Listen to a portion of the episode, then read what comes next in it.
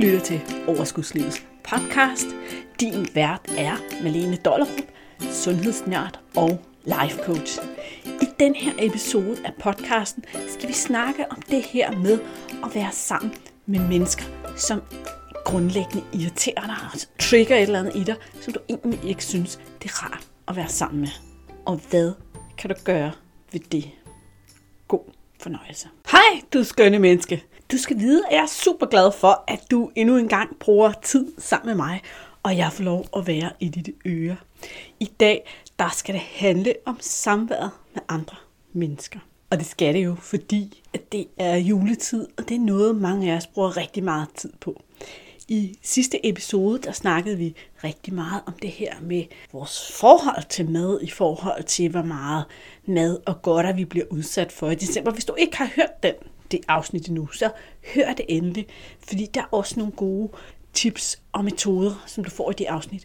Men det, som jeg også allerede kom ind på en lille smule i sidste uge, det var det her med, hvad det gør vi os følelsesmæssigt at skulle være sammen med andre mennesker. Så det skal vi rundt om i dag. Og så vil jeg også lige dreje det ind på, at jeg faktisk lige her i går fik en besked i min indbakke, hvor der stod, hej, kan du hjælpe mig med at tabe mig? Det var ordene. Og ved du hvad? Svaret er, ja, det kan jeg. Især når du er klar til at stille det spørgsmål og få svaret på det, så er det, fordi du godt ved, at det ikke er nok at finde den næste slankekur. Men at få ryddet op op i hovedet i stedet for, og få fundet ud af, hvad det er, der i virkeligheden spænder ben for dig. Og det jeg rigtig tit gør, når jeg skal hjælpe nogen med at tabe sig, det er, at vi aftaler et coaching-forløb, hvor vi arbejder med alt det, som nu ligger i vejen. Og en af de ting, som rigtig ofte er en del af arbejdet, det er det her med vores relationer, vores forhold til andre mennesker. Faktisk så snakker vi ikke ret meget om mad i de her coachingforløb. Vi kan selvfølgelig godt snakke lidt om, hvad vi skal spise mere af eller mindre af, men det er ikke det, der fylder. Fordi hvis det bare var det, der var svaret, så ville du nok gøre det allerede. Men i julen er det jo rigtig ofte sådan, at vi skal bruge tid sammen med en masse mennesker. Og nogle af de mennesker føler vi måske dræner os helt vildt. Hvis du har det sådan, er du i hvert fald ikke alene. Så hvordan håndterer du de her mennesker, som du ikke rigtig føler dig godt tilpas sammen med, uanset om det er svigermor, eller det er din svoger, eller det er nogle andre, som trykker på alle dine knapper, og som du egentlig bare synes er nogle tavlige mennesker.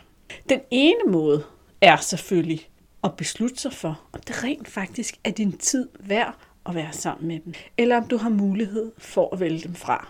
Og inden at du siger det til mig, i virkeligheden siger til dig selv, at nej, dem har du ikke mulighed for at vælge fra, så prøv lige at trykprøve den påstand. Er det rigtigt? Er det fuldstændig sandt, at du skal være sammen med dem? For min påstand er, at du skal ikke noget som helst. Du vælger til og fra. Uanset hvad du vælger, så har det en konsekvens, men du skal ikke. Du må altså gerne, som det voksne menneske du er, vælge at sige, nej, det her arrangement deltager jeg ikke i, jeg har ikke lyst, og jeg ved, at jeg bliver ked af det, hvis jeg tager med. Det har måske en konsekvens. Din partner bliver måske lidt forarvet over, at du ikke tager med og støtter. Han har måske alle mulige historier, som du skal høre på, om hvad man gør og ikke gør, og hvad der er det rigtige at gøre, og hvad der ikke er det rigtige at gøre. Men det er hans regler. Du behøver ikke leve op til dem. Der kan også være der nogle børn, der undrer sig over, at du ikke skal med, eller føler sig valgt fra. Men det er alt sammen konsekvenser, og de kan vejes op imod, hvad det betyder for dig at tage med. Skal du ofre dig, uanset hvad? Nej, det mener jeg faktisk ikke, du skal. Men hvis nu, at vi antager, at du har undersøgt dine grunde til at tage med, og du har besluttet, at det vil du gerne. Du vil tage med til det her julearrangement, fordi det er vigtigt for dig, at din partner er glad, for eksempel. At det gør ham godt. Så nu kan du lide din grund til at tage afsted. Nu tager du altså afsted. Og så møder du det her menneske, som bare opfører sig fuldstændig forkert. Fuldstændig nederen. Og bare trykker på alle dine knapper, hvad enten det er, at vedkommende gør dig vred, sur, ked af det, eller frustreret, eller får dig til at føle dig lille, så trykker de på noget ind i dig. Men der er en lille hemmelighed omkring det her med, at andre mennesker trykker på noget ind i dig. Nemlig, at det altid handler om, hvad der foregår inde i dit hoved. Så er det sagt. Det er okay. Du må godt protestere og sige, nej, Malene, nu stopper du lige dig selv det her. Nu stopper du. Men det passer. Det passer rigtigt, rent faktisk. Jeg er helt sikker på, at du kunne fremlægge din sag over, hvordan de her mennesker opfører sig over for 1000 mennesker. Og de 998 vil give dig ret i, at de var, det var upassende opførsel. Og de to sidste vil se det på en helt anden måde. Måske vil de se det fra vedkommendes synsvinkel. Og det er i virkeligheden det første, jeg vil bede dig om at gøre. Når vi synes, at andre mennesker de er onde, eller tavlige, eller gør nogle ting, de ikke kan være bekendt, så kan vi finde den, vores indre voksne frem, og så prøve en gang at kigge efter, okay, de gør sådan her. Hvorfor gør de Men det? Hvad er mon deres intention med at gøre det? Fordi så længe du ikke har kigget på det, så tænker du måske, at deres intention er at gøre dig ked af det, eller nedgøre dig, eller et eller andet andet. Men hvis du virkelig tænker over det, så er deres intention næppe at gøre dig ked af det. Næppe at nedgøre dig. Næppe at gøre dig til grin. De kommer fra et helt andet sted. De færreste mennesker ønsker i virkeligheden at gøre andre mennesker kede af det. Men nogle gange, så har andre mennesker et behov for at hævde sig selv. De har nogle følelser, de sidder med nogle følelser og føler et eller andet, som de prøver på at lave om på ved at opføre sig sådan. Så det, du opfatter som tavligt, det, du opfatter som en stikpille, kommer fra et helt andet sted, end det, som du opfatter det som.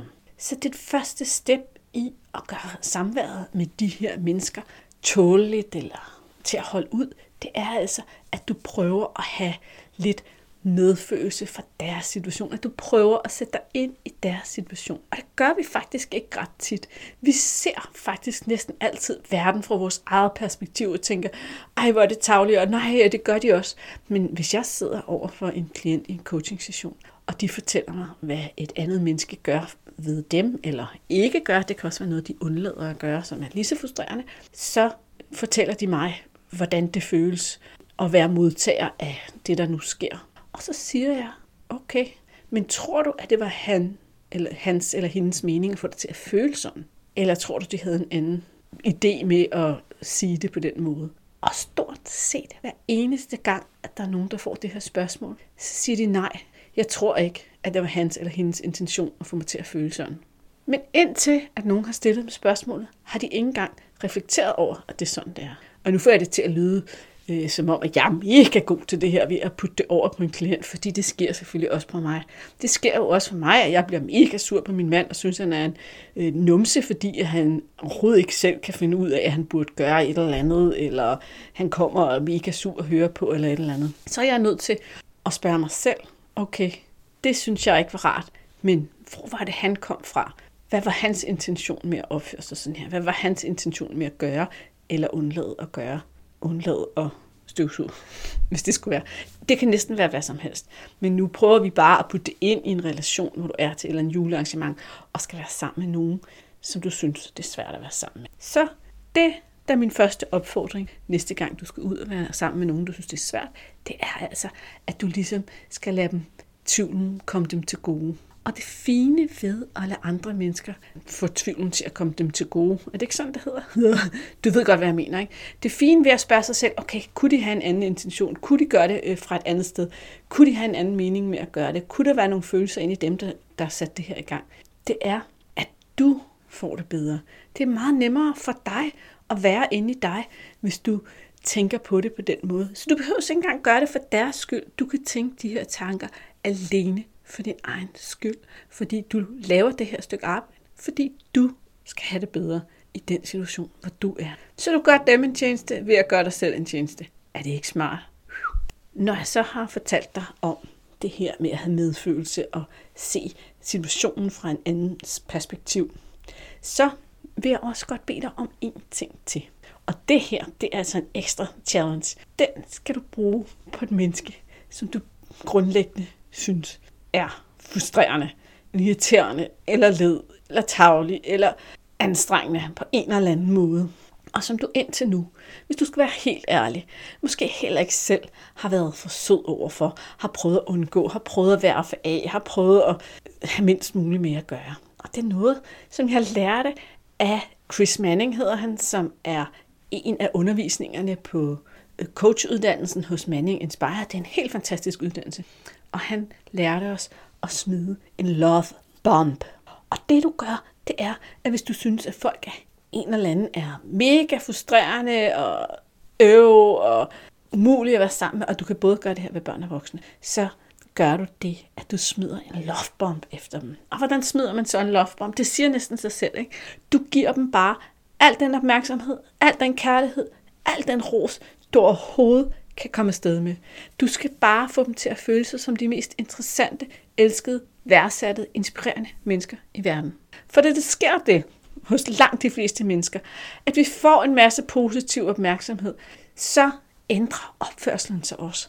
Så er der ikke nogen grund til at blive ved med at sovse rundt i det her sådan, mindre fede sted. For det er jo heller ikke rart for dem, som er sure eller tvære eller ikke er til at være sammen med. Og jeg lover dig, at du både kan gøre det på børn og voksne. Jeg kan give et eksempel, at jeg har nogle super dejlige, skønne nevøer. Og de er ikke så gamle, og den ene af dem, ham i midten, han kunne godt nok være noget af en mundfuld, synes jeg. Og i virkeligheden så sad meget af det inde i mig selv. Sådan lidt saboterende, sådan lidt råbende og skrigende, sådan lidt alt muligt. Og så tænkte jeg, okay, hvad er det egentlig? Hvor er det, han kommer fra? Jamen måske er han lidt det midterste barn. Han savner måske noget opmærksomhed. Han føler sig ikke rigtig set. Han føler sig aldrig udvalgt. Han føler sig ikke som noget særligt. Og så kastede jeg en love bomb på min midterste næb. Og vi har haft et meget, meget bedre forhold lige siden da. Jeg besluttede simpelthen, at i min verden skulle han være den udvalgte. Det skulle ikke være den lille nuttede. Det skulle ikke være den store, dygtige storebror.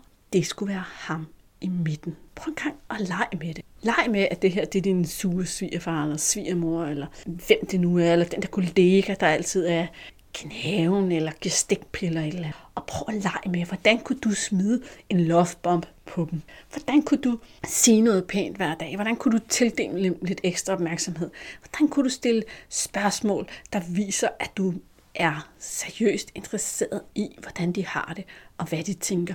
Hvad kan du gøre af kærlige gerninger, som til sammen vil udgøre en lovebomb? Prøv det. Jeg udfordrer dig. Jeg vil vede på, at du får en federe jul, hvis du kommer valsende ind ad døren med din kærlighedsbombe, totalt opsat på, og bare fyre den af og se, om din opførsel kan påvirke et andet menneske positivt, så det andet menneske bliver federe at være sammen med. For er det ikke det, du ønsker dig? Er det ikke det, man sidder og ønsker? Vi sidder og tænker, hvis bare han ikke ville være så skide frustrerende, irriterende, hvis han bare ikke sagde alle de der ting, eller hvis hun bare gjorde det der, eller hvis hun ikke sad og råbte så højt, eller hvis, hvis, hvis, hvis. Vi vil gerne ændre på virkeligheden. Jeg vil starte med at sige, at vi kan jo ikke ændre på virkeligheden, men vi kan faktisk godt påvirke, hvordan andre folk opfører. Det er bare meget nemmere at påvirke de andre folks opførsel ved selv at gå foran med et godt eksempel, i stedet for at lade sig rive med, og i virkeligheden måske opføre os lidt som et spejl af dem, som vi synes, der opfører os dårligt. For det er rigtig tit det, der sker. Det er, at vi synes, de ikke opfører sig ordentligt. Og så bliver vi selv lidt mm, mugne eller frustreret eller et eller andet, får nogle følelser op i os. Og så opfører vi os ikke godt. Og så er stemningen ned af bakke. Så det var altså dagens budskab i dag i den her podcast, det var, gå ud og prøv at have lidt medfølelse med dine mennesker. Prøv at se bag om deres motiver. Og er den helt gal, så kast dem en lovebomb og se det som udfordringen til det næste arrangement, som du ellers skulle trække dig hen til, hvad enten det er juleaften, eller anden juledag, eller firmaarrangementet, eller hvad det nu er. Prøv at tage redskaberne med dig. Prøv at tage det med dig, og mærk, om du ikke får et federe arrangement ud af at opføre dig sådan over for mennesker. Og glem ikke, at ligesom jeg sagde i starten af podcasten, så skal du ikke noget. Du må gøre, hvad du vil. Du må komme. Du må melde afbud. Du bestemmer. Du tager konsekvenserne. Men sådan er det jo også for alle andre mennesker. De bestemmer, hvad der er rigtigt og forkert for dem. De bestemmer selv, hvad der er rigtig opførsel. De bestemmer selv, hvornår de skal komme. De bestemmer selv, hvad de synes, de vil gøre for andre mennesker.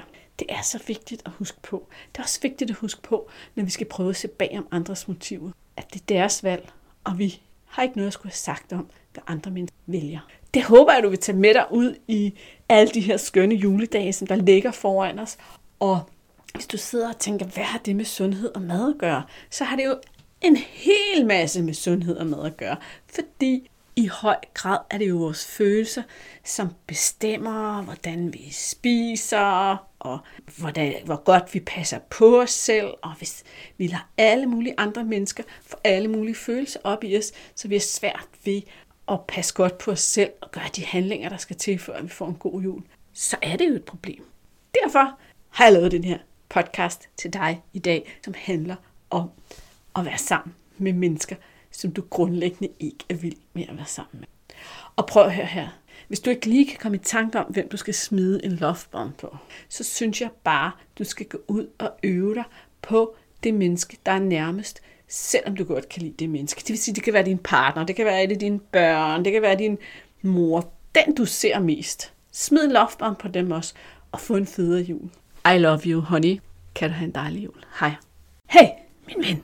Inden du smutter, jeg kunne rigtig godt bruge noget kærlighed fra dig i form af en anmeldelse af podcasten her. Hvis du vil gå ind på iTunes og give mig så mange stjerner, som du synes, jeg fortjener, så vil det være min julegave for i år, og jeg vil være så taknemmelig. Tak skal du have. Hej.